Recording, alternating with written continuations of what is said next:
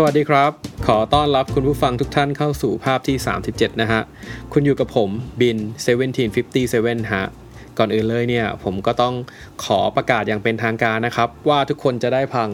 ภาพที่ 37 ทุกวันเสาร์นะฮะ ผมได้ทำการ commitment สัญญากับโปรดิวเซอร์น้องจอมของผมแล้วนะฮะ หลังจากที่ภาพที่ 37 ของเราเนี่ย ติดชาร์ตของพอดแคสต์ใน Spotify นะฮะ โอ้โห ผมดีใจเป็นอย่างยิ่งเลยฮะ ติดอันดับที่ประมาณ 80 กว่าๆนะครับ ซึ่ง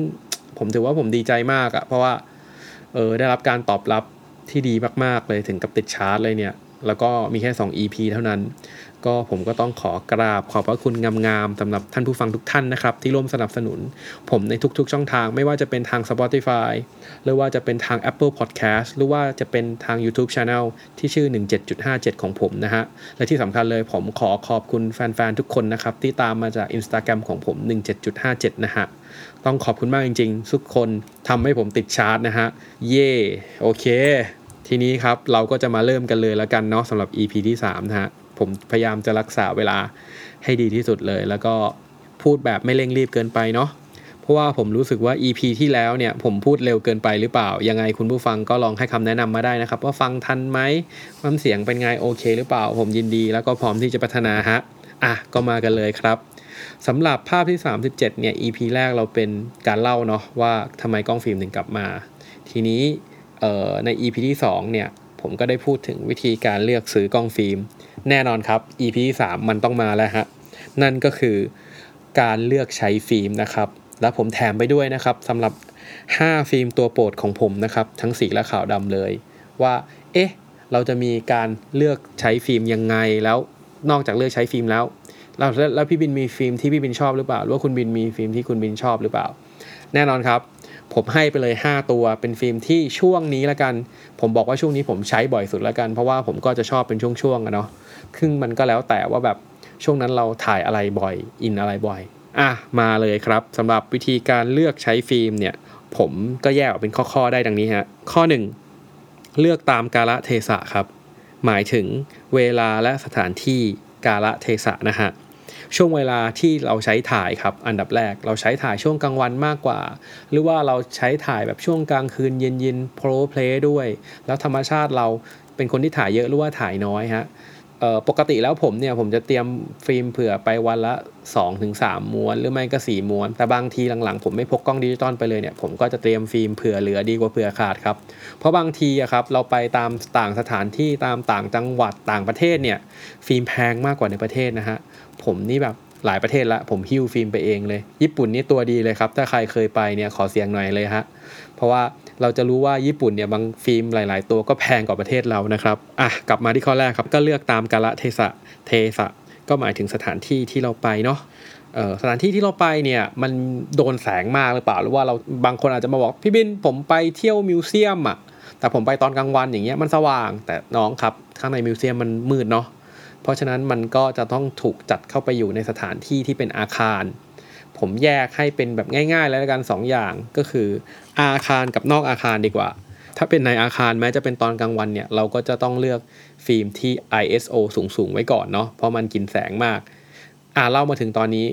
น้องๆอาจจะงงหรือว่าคุณผู้ฟังหลาย ๆ ท่านที่ยังไม่เคยถ่ายรูปด้วยกล้องฟิล์มหรือว่ายังเป็นมือใหม่อยู่อาจจะงงว่า ISO คืออะไร ผมเล่าอย่างนี้ ISO น้อยๆเนี่ย ISO 100เนี่ยหมายความว่า มันเป็น ISO ที่ต่ำแล้วมันจะทำให้ภาพอะครับมีความละเอียดสูงสุด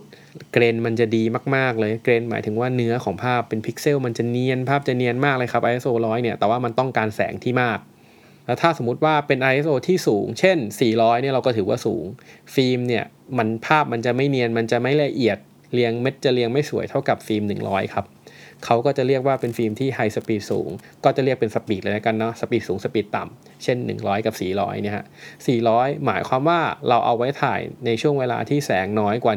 100 2 เท่านะครับ มันจะเรียงอย่างนี้ 100 200 400 ถ้าสมมุติว่าเราจะถ่ายภาพให้ได้สว่างเท่ากับ 400 เนี่ยเราต้องใช้ปริมาณแสงอะมากกว่า 400 ถึง 2 เท่านะครับ หมายถึง ISO 100 นะฮะ เช่นเดียวกันถ้าสมมติว่าหลายๆ กรณีเนี่ยกล้องเราไม่สามารถทำงานได้แหละที่สปีดต่ำๆหรือว่าที่ ISO ต่ำๆเราก็จำเป็นที่จะต้องใช้ฟิล์มที่มันสปีดสูงขึ้นครับอะกลับมาครับข้อแรกเราก็คือเลือกตามกาลเทศะหมายถึงเวลาและสถานที่ เช่น ถ้าเราไปเที่ยวทะเลอย่างเงี้ยเราก็เลือกฟิล์มร้อยไปเลย เราถ่ายกลางวันอย่างเดียวเราก็เลือกฟิล์มร้อยไปเลย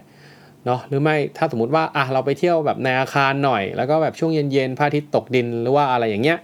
ง่ายๆ basic เราก็จะเลือกฟิล์ม 400 ผมคิดว่ามันน่าจะเหมาะนะฮะ หลังจากจบข้อที่ 1 ไปแล้วนะครับ คือเลือกตามกาลเทศะนะฮะ ข้อที่ 2 ก็คือ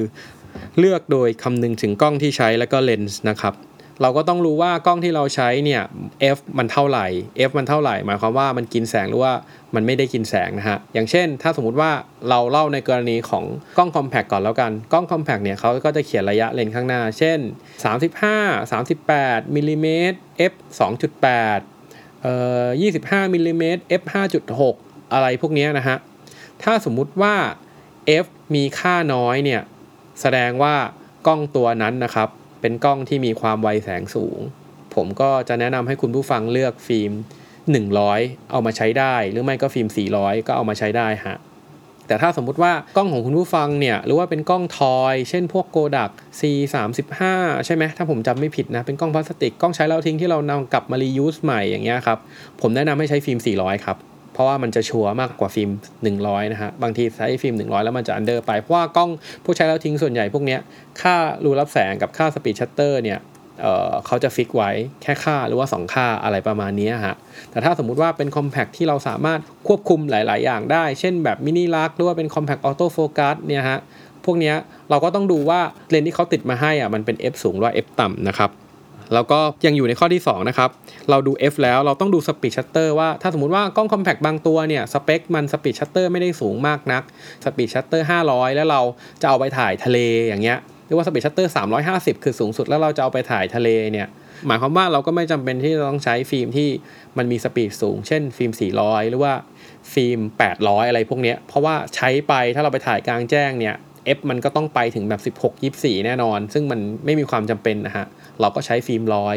หรือว่าถ้าเราจะใช้ 400 จริงๆ เราก็ควรจะถ่ายที่ที่มันแบบมืดนิดนึง ก็คือว่าเราก็ต้องคำนึงถึงกล้องแล้วก็เลนที่เราใช้ที่มันติดกันมาด้วย ส่วนถ้าเป็นพวกกล้องที่สามารถเปลี่ยนเลนได้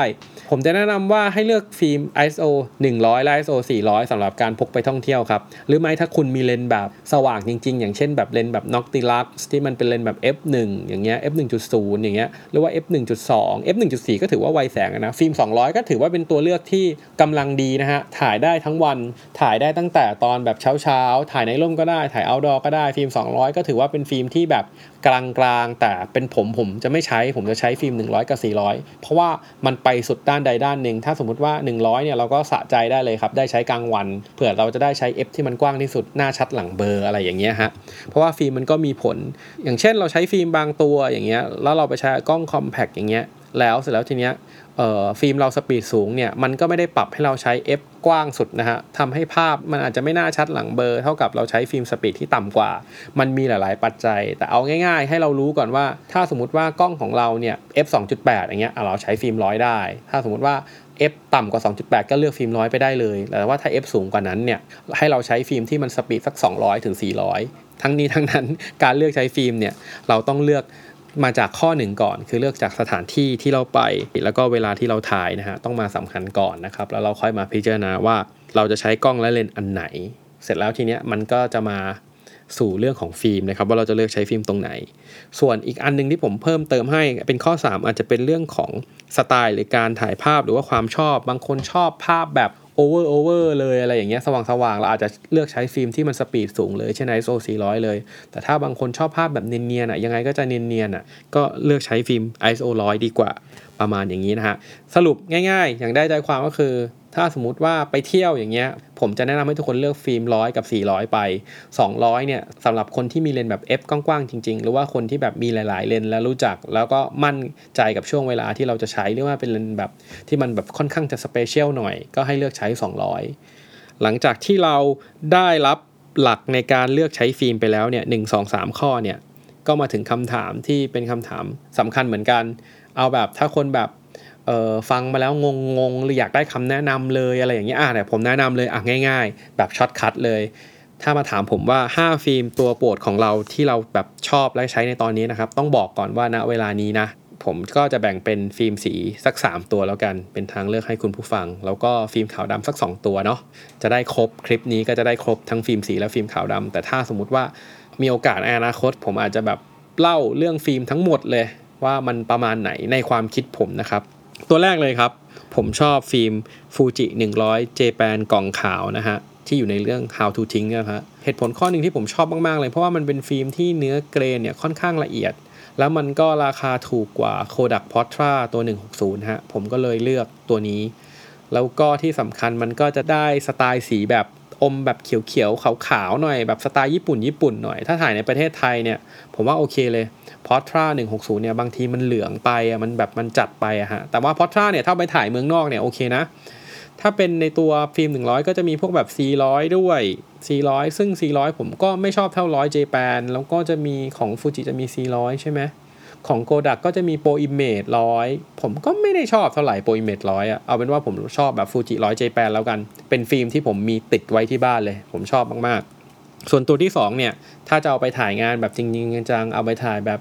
portrait เอาไปถ่าย wedding เอาไปถ่ายพรีเวดดิ้งหรือว่าใช้งานแบบไลฟ์สไตล์ที่จะต้อง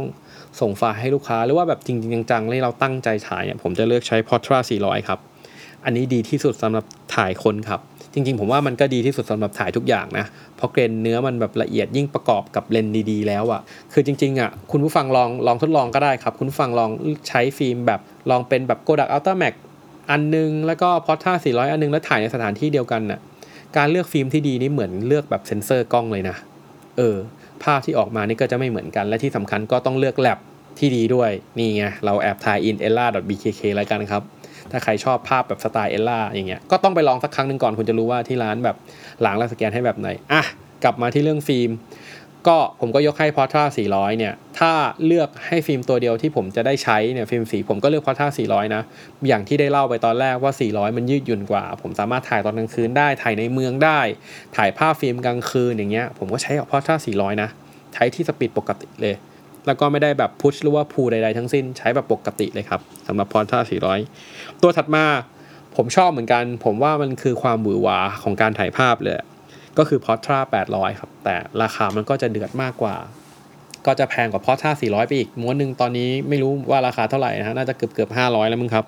แต่ผมชอบตรง เออมันเหมือนเอา Kodak Ultra Max 400 มาผสมกับ Portra 400อะ แต่มันได้ได้ความไวแสงที่สูงกว่า มันทำมันถ่ายรูปในช็อตที่ไม่น่าจะถ่ายได้ครับ ยิ่งคุณเอาไปใช้กับกล้องที่มีเลนส์ที่ความไวสูงความไวแสงสูงสูงเช่น f 1.25 f 1.0หรือว่า f 1.3 1.2 อะไรพวกเนี้ยโหมันขับศักยภาพออกมาได้ดีมาก แล้วมันก็ถ่ายภาพในสถานการณ์ที่ฟิล์มตัวอื่นทำไม่ได้อะ เอาคิดดูแล้วกันแบบ ถ้าสมมุติว่า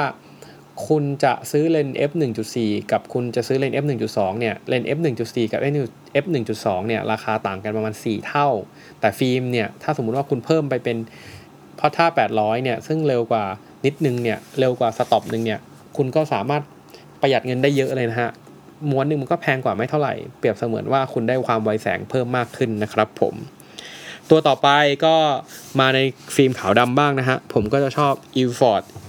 400 XP2 นะครับ มันคือขาวดำที่เอาไว้ล้างกับน้ำยาสีนะฮะ หมายถึงว่าขาวดำอันนี้สามารถส่งแลบทั่วไปและล้างกับน้ำยา C41 ได้ โดยไม่ต้องใช้กรรมวิธีการล้างมือ ซึ่งหมายความว่าคุณจะได้รูปเลย ภายในเวลารวดเร็ว ไม่เกินแบบ 2-3 ชั่วโมงก็ได้แหละ ถ้าล้างจริงก็ไม่งานประมาณชั่วโมงเดียวฮะ ก็ได้แล้วครับสำหรับ Fuji FP2 ผมให้ว่ามันเขาเรียกว่าถ้าสมมุติว่ายิ่งช่วงไหนที่ผมแบบ อยากถ่ายรูปขาวดำแต่ผมไม่มีเวลาล้างเองอย่างเงี้ยเพราะว่าการถ่ายภาพขาวดำเนี่ยมันเป็นอีกเรื่องนึงเลย มันเป็นเรื่องของกระบวนการถ่ายภาพขาวดำเป็นกระบวนการนะย้ำนะฮะเราต้องคิดตั้งแต่ก่อนถ่ายเลือกเลือกใช้ฟิล์มอะไรอย่างเงี้ยมันก็จะยุ่งวุ่นวายกว่า แล้วก็บางทีสารเคมีเราผสมไม่คงที่เนี่ยการล้างแต่ละครั้งเนี่ยไม่เหมือนกันนะครับการล้างฟิล์มขาวดำมันจะไม่เหมือนกับการล้างน้ำยาสี ถ้าผมใช้ฟิล์มตัว e f o r d XP2 เนี่ยก็หมายความว่าการล้างทุกครั้งของผมเนี่ยผมไม่ต้องกังวลเพราะมันเท่ากันหมด เออผมก็เลยชอบตัวนี้ แล้วก็อะมาฟิล์มตัวสุดท้ายที่ผมชอบแล้วกันเป็นฟิล์มขาวดำผมชอบตัวนี้เพราะว่ามันราคาถูกแล้วก็คุณภาพมันเหมาะกับราคา แต่ไม่รู้ว่าหลังจากคลิปนี้ออกไป หรือว่าหลังจากพอดแคสต์ EP นี้ออกไปจะมีการโก่งราคาขึ้นเปล่านะครับ เพราะว่าผมรู้สึกว่าช่วงนี้แบบฟิล์มแพงมาก ผมก็ไม่อยากให้เป็นอย่างนั้นเลย รู้สึกว่า เออแบบไม่รู้ยังไงมันแพงเกินไปอะมันจะทำลายแบบ community เอานะฮะจากที่มันแบบดีๆ อยู่อย่างเงี้ย เออผมก็แบบบางทีมันก็สมมุติว่าตอนนี้แบบต้องมีอย่างต่ำคือ 500 บาทในการถ่ายรูปฟิล์มม้วนหนึ่งผมรู้สึกว่าเฮ้ยมันแพงไปอะ แต่ก็ไม่รู้จะทำยังไงนะฮะเพราะว่ามันก็มาแพงอย่างเงี้ย แต่ผมคิดว่าแบบเออมันไม่ดีอะยังไงผมก็เออไม่ดี ผมก็เลยอะแนะนำฟิล์มขาวดำที่ราคาถูกลงมาหน่อย แต่ผมคิดว่าคุณภาพเขาก็ดีนะ เพราะว่าเขาก็ผลิตโรงงานเดียวกับ Ilford นะ ไม่รู้ว่าโรงงานเดียวกันหรือเปล่า แต่ว่าเป็นบริษัทเดียวกัน บริษัท Ilford กับ Kentmere ตอนนี้ใคร take over ใครไม่รู้แหละแต่ว่าชื่อบริษัทเป็น Harman Technology นะฮะ ก็คือดี ก็คือใช้ได้อะดีกว่าดีกว่าฟิล์มบางยี่ห้อ อย่างเช่นแบบ Fomapan หรือว่าขาวดำอื่นๆ ที่มันราคาถูกไปที่มันไม่ได้แบบเป็นขาวดำแบบ industrial แบบจ๋าๆ ซึ่งจุดเริ่มต้นเนี่ยมันเกิดจากผมไม่รู้จะเอาฟิล์มขาวดำอันไหนไป แล้วก็ผมไม่ได้ถ่ายเป็นหลักอยู่แล้ว ปกติผมจะใช้แบบขาวดำตัวอื่นแต่ ตอนนี้มันก็แพงใช่ไหมก็เลยลองตัวนี้ละกัน Kentmere เห็นว่ามันเป็น Harman Technology เหมือนกัน ปรากฏว่าเอาไปลองใช้หลาย ๆ ทริป เออโอเคนะ ผมชอบตรงที่มันมีเทาเยอะดีอะแต่ขาวดำเนี่ยมันเป็นเรื่องของคนชอบเลย แล้วมันก็ต้องมีวิธีหรือว่าสูตรในการล้างของแต่ละคนเนี่ยไม่เหมือนกัน ผมก็เลยบอกว่ามันเป็นกระบวนการแต่ถ้าสมมติว่าคุณอยากรู้ว่าการถ่ายภาพขาวดำของคุณเนี่ยมันโอเคหรือว่าไม่โอเค คุณวัดแสงเป็นยังไงเนี่ยให้คุณลอง Ilford XP2 ก็ได้ฮะ เพราะว่ามันจะควบคุมเรื่อง ความคงที่ในกระบวนการล้างครับผมก็มาถึงตอนนี้นะครับ ผมก็คงต้องขอขอบพระคุณคุณผู้ฟังนะครับ ที่ร่วมสนับสนุนภาพที่ 37 นะฮะก็ไม่รู้จะขอบคุณยังไงดีอะก็ดีใจนะได้ขึ้นชาร์ตก็ขอบคุณจริง ๆ นะครับ แล้วก็ฝากติดตามภาพที่ 37 ในทุกช่องทางนะฮะ แล้วก็มาตาม Instagram ของผมได้นะครับ ผมอัปเดตข่าวสาร น่าจะเป็นช่องทางหลักแหละ ที่ผมคุยกับทุกๆทท่าน มีคำถามอะไรยังไงก็ฝากมาได้นะครับ ที่ 17.57 นะครับ ทาง Instagram หรือไม่ก็ไปคอมเมนต์ในคลิป ใต้ YouTube ทางช anel ของผมก็ได้นะครับ ชื่อ 17.57 เช่นกันสำหรับวันนี้นะครับ ผมก็ต้องขอลาไปก่อนนะครับสำหรับภาพที่ 37 นะฮะ แล้วคุณผู้ฟังทุกท่านนะครับ พบกับผมใหม่วันเสาร์หน้านะครับ ขอให้ทุกคนถ่ายภาพกันอย่างมีความสุขนะครับ แล้วพบกันใหม่นะครับ สวัสดีครับผม